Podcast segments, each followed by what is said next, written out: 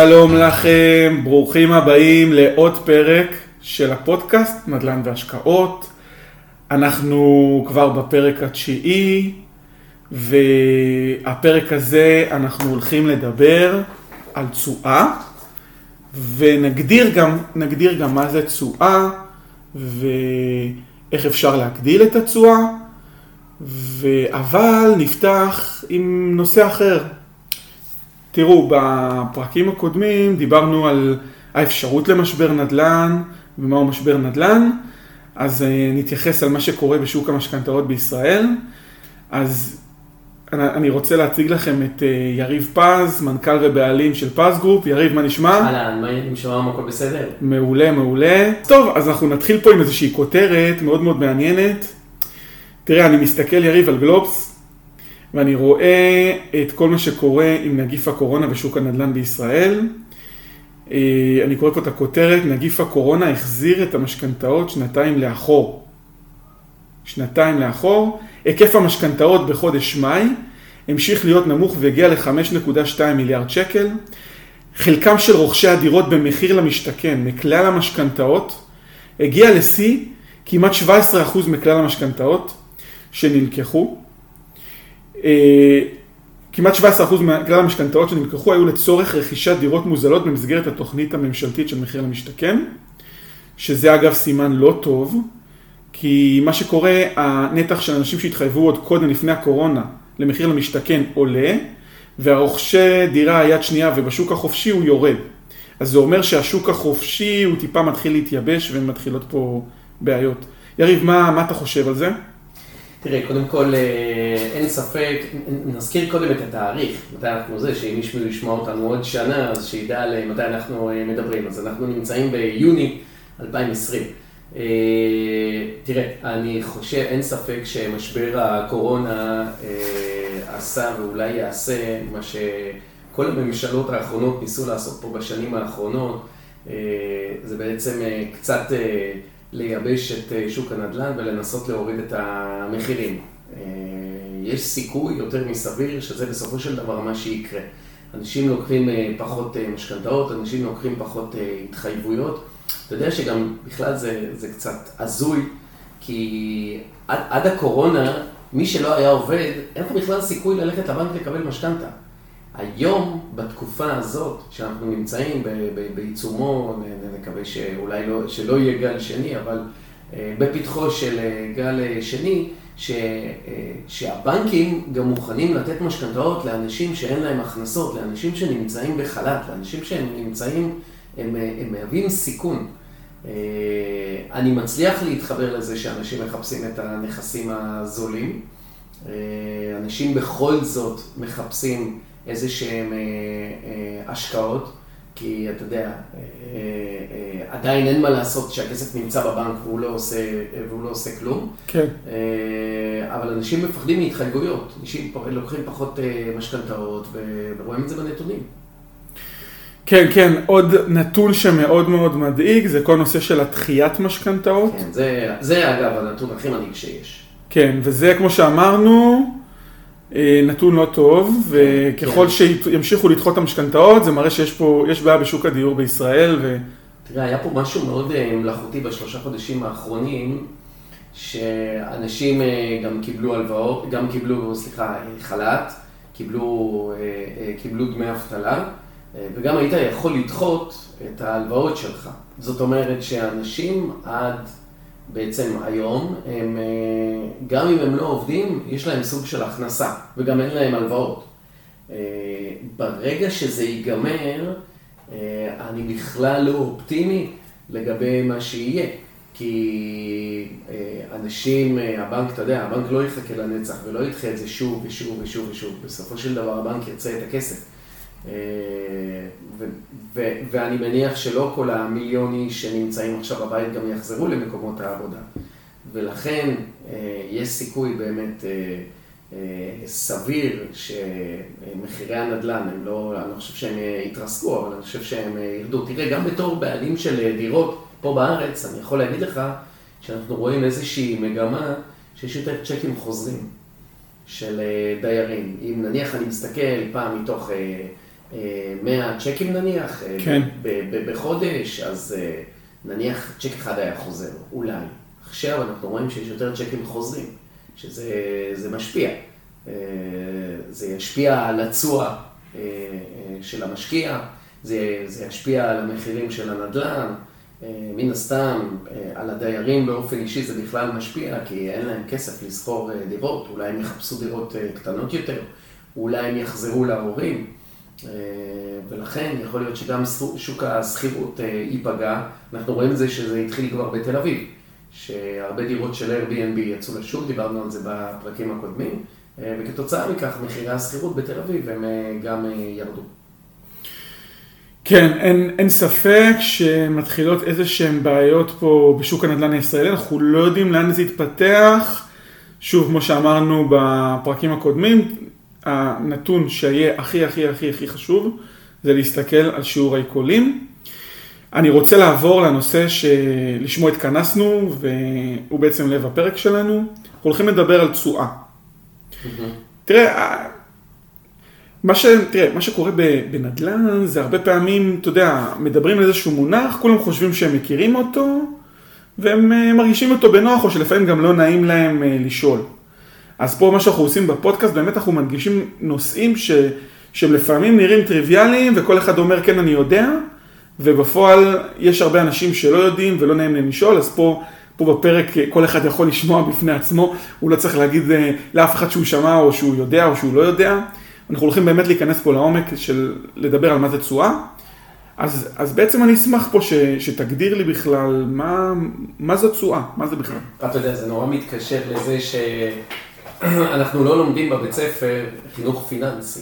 אנחנו לומדים הרבה, הרבה מקצועות של תנ"ך והיסטוריה וספרות ודברים שחלקם תורמים יותר לחיים וחלקם תורמים פחות לחיים, אבל אין ספק שחינוך פיננסי זה משהו שאנשים לא לומדים. תשואה זה בעצם אה, אה, הרווח השנתי מסך ההשקעה. זה התשואה. ב, אם התשואה- באחוזים. באחוזים. כן. התשואה היא באחוזים. אם התשואה, סתם לדוגמה, אם התשואה תהיה 10%, זה אומר שבשנה הראשונה אני אחזיר 10% מההשקעה. בשנה השנייה, 10% מההשקעה. בשנה השלישית, 10% מההשקעה. סך הכל ייקח לי 10 שנים להחזיר את ההשקעה, עד שנגיע ל-100%. זה סך ההשקעה, אוקיי? כן. תשואה, איך אני מחשב את זה? זה הרווח השנתי משכירות מסך ההשקעה. אז בוא, אז בוא תיתן פה דוגמה פשוטה, נניח קניתי בית ב-100 דולר, אה, וכל חודש אני מקבל דולר של שכירות. כמה תשואה השנתית שלי תהיה?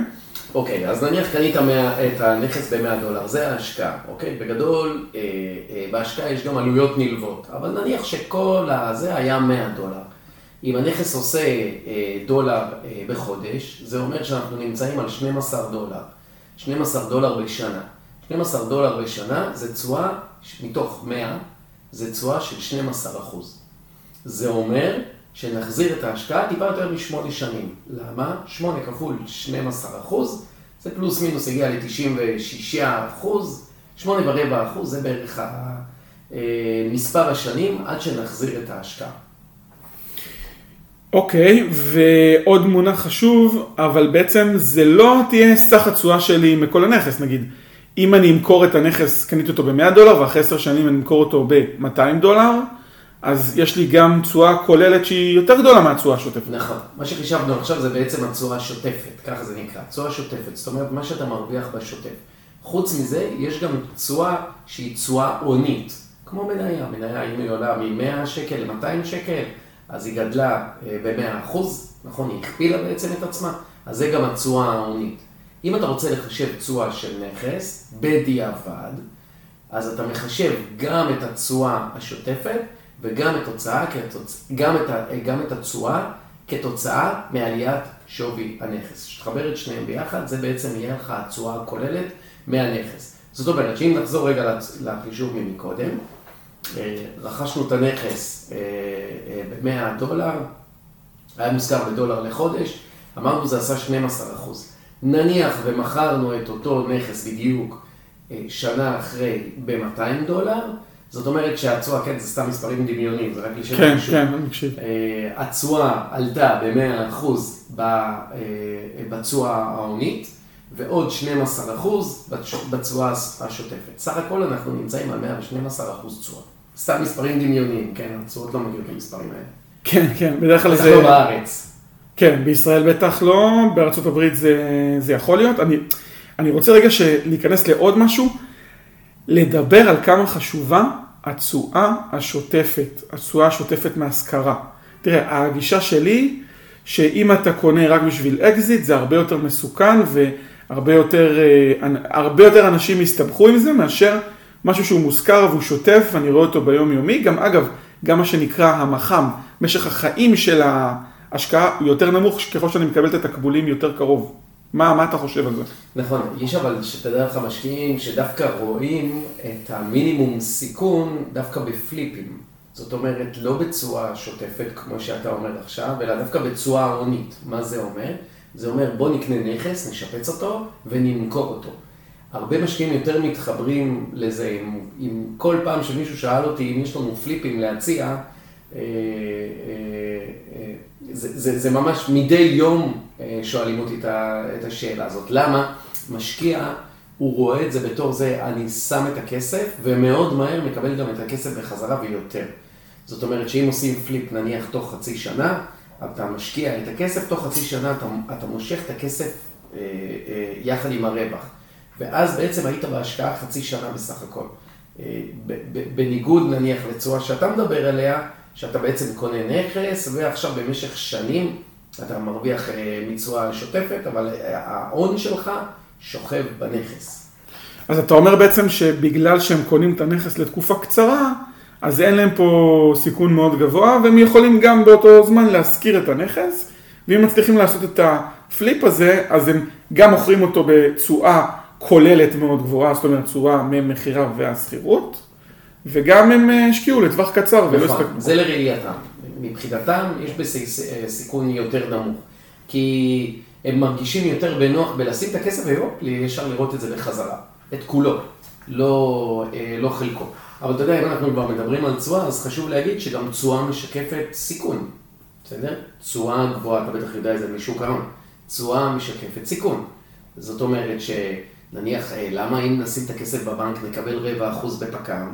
כי אין בזה יותר מדי תשואה. לעומת זאת, אם נקנה קצת אג"חים וכל מיני דברים שהם יותר ריסקים, אז התשואה תהיה יותר גבוהה.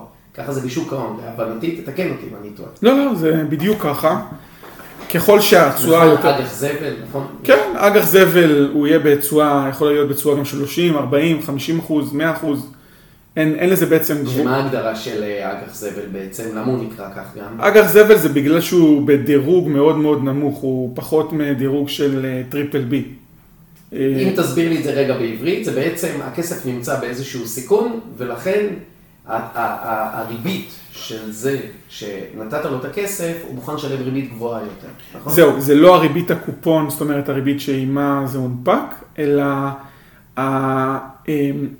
הקופונים שאתה משל, מקבל לעומת המחיר של האיגרת חוב, נגיד היא הייתה, הונפקה נגיד ב-100 אגורות, ירדה ל-30, ועכשיו אה, אתה מקבל את, עדיין את אותו קופון, נגיד 5 אגורות, אז ביחס למחיר האיגרת, הקופון משקף תשואה מאוד גבוהה, וגם במחיר הפדיון היא נבדית נגיד ב-100 אגורות. כן. ולמה זה קורה? כי מישהו אומר, נניח, זו חברה שהיא בקשיים או משהו, כן, נכון? כן, ציפיות. ציפיות של שוק ההון. בדיוק. אגב, אותו דבר זה גם בבנק. למה נניח יבוא אה, אה, לקוח אחד, הוא יקבל הלוואה של, אה, אה, בריבית של 4%, ויבוא לקוח אחר שהוא קצת יותר בעייתי, ויהיה לו נניח ריבית של 6-7%, כי מבחינת הבנק, הלווה הראשון הוא נחשב פחות סיכון. אז אותו דבר זה בנדל"ן. תראה, אם, אם נעשה רגע חישוב אה, בישראל, אוקיי? נניח תקנה דירה בתל אביב. דירה בתל אביב תעלה לך שלושה וחצי מיליון שקלים. אוקיי? הדירה הזאת תושכר כן. בערך ב-6,000 שקל לחודש. זה בתל אביב. לעומת זאת, אם תקנה אה, בחיפה או בבאר שבע, אתה תקנה את זה ב-500 אה, אה, או 600 אלף שקל, ואתה תעשה 2,000 שקל. זאת אומרת, שבמחיר דירה בתל אביב, אתה יכול לקנות בערך 6 דירות בחיפה או בבאר שבע, ולהרוויח 2,000 שקל כפול 6, 12,000 שקלים. אז תבוא ותגיד, רגע, למה בתל אביב רק 6,000 ובפריפריה באותו מקום, בפריפריה באותו סכום בדיוק, אני אעשה פי שתיים על הכסף, מכיוון שהתשואה תהיה יותר גבוהה. למה היא תהיה יותר גבוהה? כי בפריפריה הסיכון הוא רב יותר, אוקיי? עכשיו זה נכון לכל העולם. גם בלונדון התשואה תהיה גבוהה יותר, נמוכה יותר מהפריפריה. גם במנהטן התשואה תהיה נמוכה יותר מאשר הפריפריה. איך הסיכון בא לידי ביטוי בנדל"ן? זה לא כמו בשוק ההון סיכון שהכסף ייעלם או איזה משהו כזה. הסיכון בא לידי ביטוי בזה שהדייר שלנו והאזור והחתך הסוציו-אקונומי שבו יהיה אה, אה, הנכס, החתך הסוציו-אקונומי של הדיירים, יהיה נמוך יותר. בתל אביב הדיירים שלך יהיו הרבה יותר איכותיים, אתה תשכיר את הדירה שלך הרבה יותר אה, מהר, היא תהיה יותר באזור ביקוש, יהיה לך יותר שקט, בדיוק כמו פק"ם. כן, השוכרים הם יותר חזקים, הם מכניסים יותר כסף. יישארו יותר זמן, אנשים יותר איכותיים, אולי אה, מי גר בתל אביב, לא יודע, אנשי הייטק, הבועה, אנשים שהם עושים יותר כסף, אוקיי?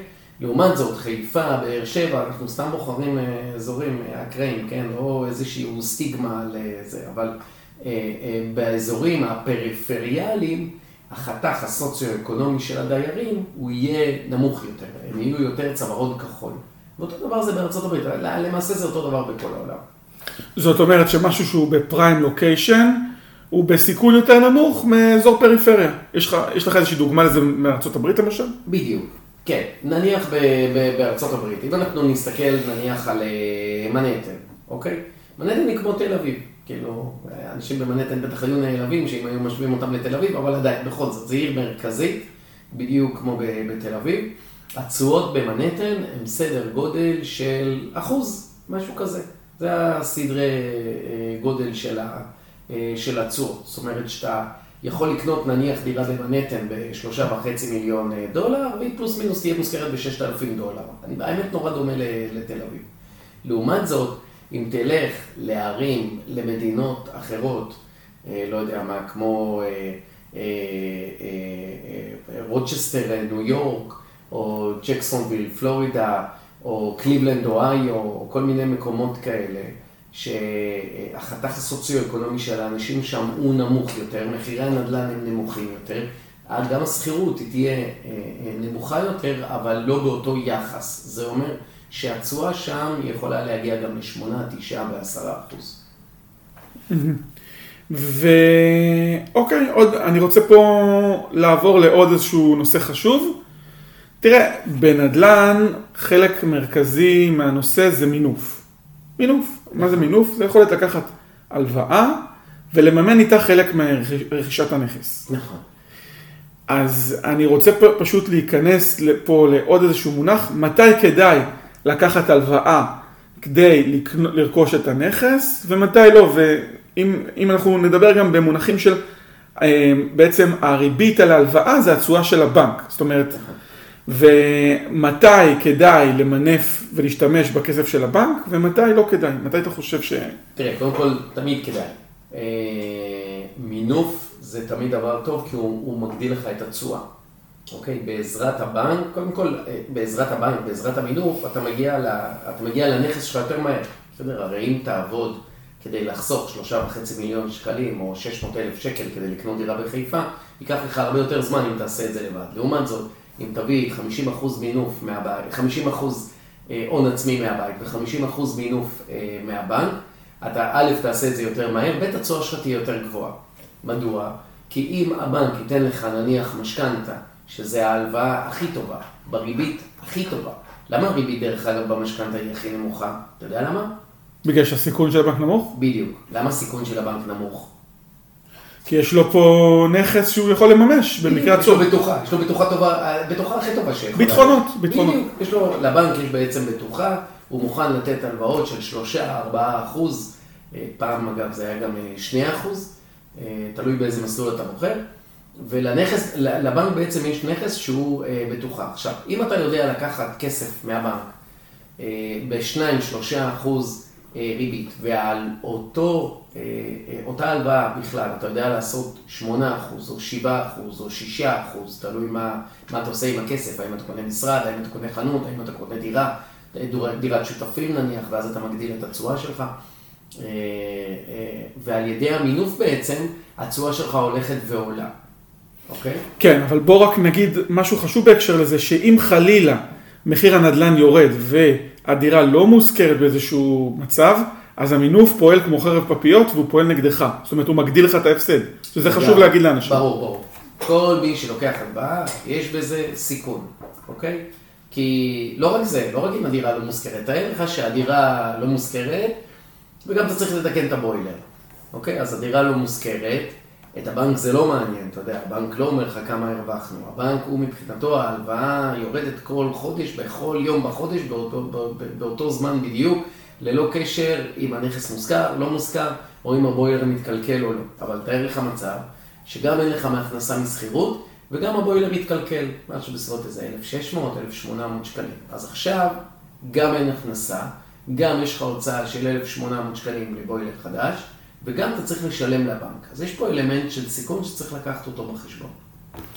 אוקיי, okay, ובעצם איך אני משתמש במינוף, למשל, אם אני רוצה לקחת מבנק ישראלי, בשביל לקנות איזשהו נכס בארצות הברית, אם אתה יכול להתייחס פה לתהליך ואיך המינוף פה מגדיל את התשואה, מה השקעה.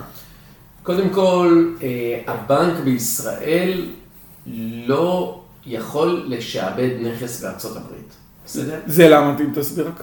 כי אין קשר בין המערכות בהוצאה לפועל בישראל להוצאה לפועל בארצות הברית.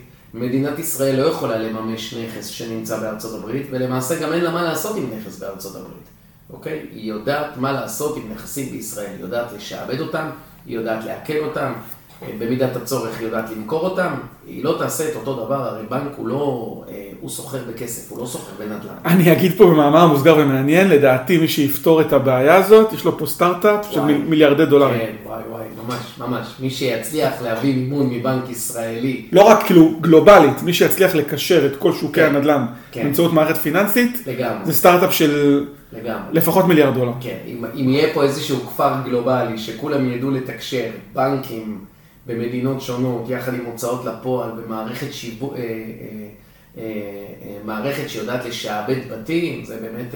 בעיה קריטית, אתה אומר. יש, עלינו פה על צורך אמיתי כן, ולא סיפור. עלינו, עלינו פה על צורך.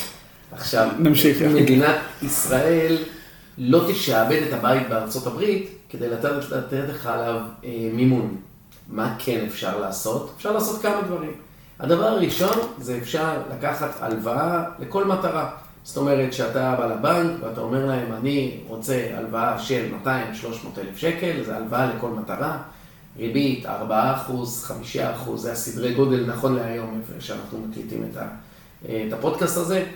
אה, והבנק בעצם לא משעבד לך כלום, מה שנקרא סולו. סולו זה בעצם שאתה לא נותן לבנק לא ביטחונות, לא ערבים ולא כלום. אתה לוקח את הכסף הזה ואתה קונה נכס בארצות הברית. היה ו... לא החזרת, לא עמדת בהלוואה או משהו כזה, הבנק בא אליך ישירות. גם אם הבית שלך יישאר, הוא לא יכול לעשות עם, הבית, עם הבית הזה כלום. הוא לא יכול לעכל אותו ולא כלום. אוקיי? זו האופציה הראשונה. אופציה שנייה, כן. אופציה שנייה, אם יש לך נניח נכס בישראל, שאין לך עליו משכנתה, או שיש לך משכנתה לפי 20% מהשווי שלו, אתה יכול לקחת עד 50% מימון משווי הנכס. זאת אומרת, שאם נניח יש לך דירה, ב, אה, נחזור רגע לדוגמה של אה, בתל אביב, ששווה שלושה מיליון שקלים כדי שהמספר יהיה עגול, הבנק בעצם מוכן, יהיה מוכן לתת לך עד מיליון וחצי שקלים, 50 אחוז משלושה מיליון. אם יש לך אה, משכנתה של 500 אלף שקל על אותו נכס, זה אומר שהבנק יהיה מוכן לתת לך עוד מיליון שקלים, וזה אגב מה שעושים הרבה משקיעים שמשקיעים בארצות הברית. הם משעבדים נכס בישראל, לטובת רכישה של נכס בארצות הברית. אה, אוקיי, ובעצם מה פחות או יותר שיעור הריבית שאפשר לקבל אם אני משעבד דירה בישראל להלוואה על נכס בארצות הברית?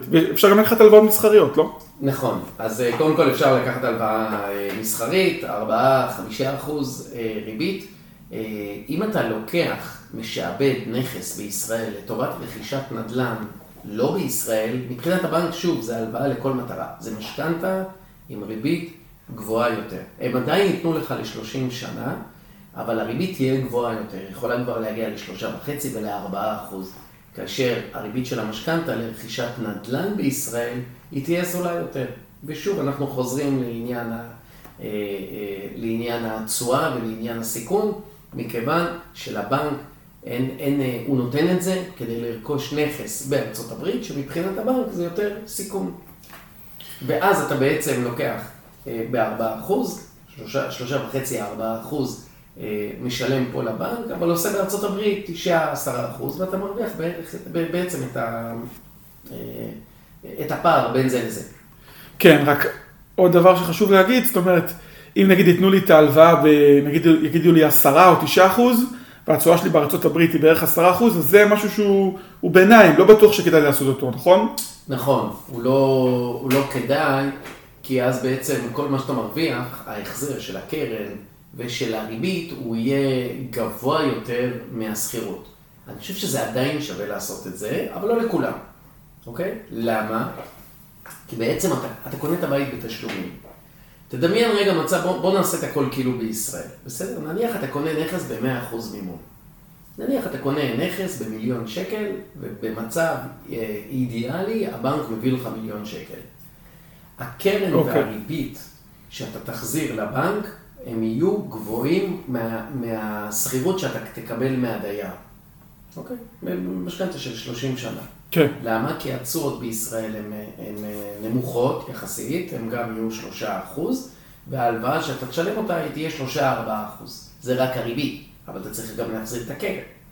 ואם לקחת ל-30 שנה, אתה צריך עוד שלושה אחוז וחצי ההחזר על הקרן. זה אומר שאתה תחזיר מדי חודש שישה וחצי אחוז, בו בזמן אתה עושה על הנכס בסביבות שלושה אחוז. אז למה אני רואה את זה בתור משהו שהוא עדיין שווה, אבל לא כולם יגידו את זה? כי זה בעצם כל, אה, אה, כל חודש, כל שנה, אתה שם שלושה אחוז מהכסף שלך. זה כמו תוכנית חיסכון. תדמיין שיש לך תוכנית חיסכון, הדייר נותן לך חצי, ואתה מביא חצי. אבל בסופו של דבר אתה מרוויח גם על החצי שאתה הבאת, וגם על החצי שהדייר שלך הביא. מתי זה לא מומלץ? אם לא תישן בשקט בלילה. זאת אומרת, שאם ההחזר החודשי שלך יהיה נניח 3,000 שקלים, אבל השכירות 2,000, והאלף שקל האלה יהרגו אותך, או שנניח הדייר עכשיו יעזוב, אה, או שיהיו תיקונים ואתה לא תוכל לעמוד בשלושת אלפים שקל האלה, זה לא שווה.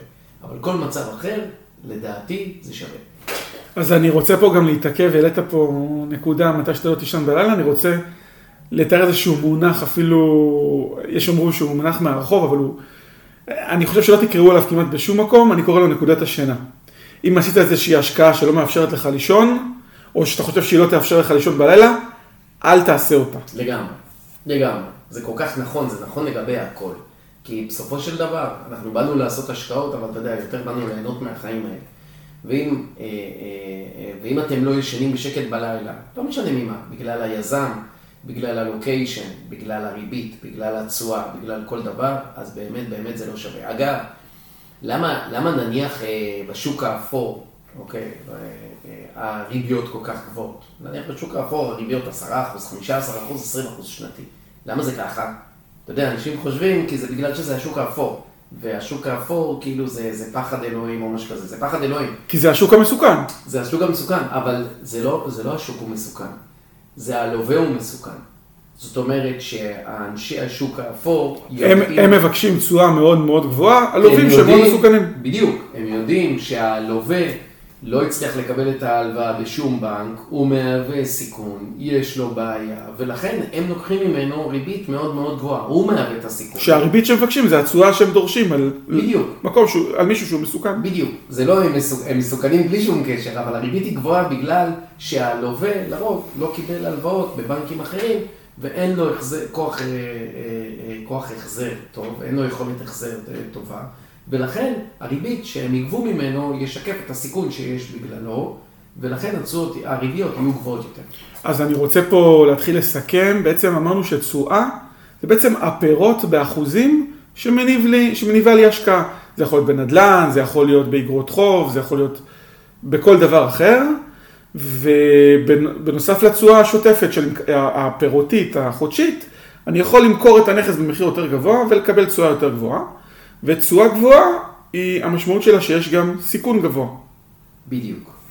סיכמת בול. התשואה היא, היא קודם כל מדד לכמה זמן תחזיר את ההשקעה. תשואה של חמישה אחוז, תחזיר את ההשקעה תוך 20 שנה. ככל שהתשואה יותר גבוהה, אני אחזיר את ההשקעה יותר מהר. בדיוק. אבל מנגד, ככל שהתשואה תהיה יותר גבוהה, גם הסיכון יהיה יותר גבוה. וזו הסיבה, אגב. אה, אה, אה, וזה, וזה אגב אותו דבר גם, גם בשוק ההון, גם בשוק הנדל"ן, בכל מקום התשואה הזאת היא משקפת את הסיכון, זה נכון גם לגבי תוכניות חיסכון וזה נכון לגבי הכל.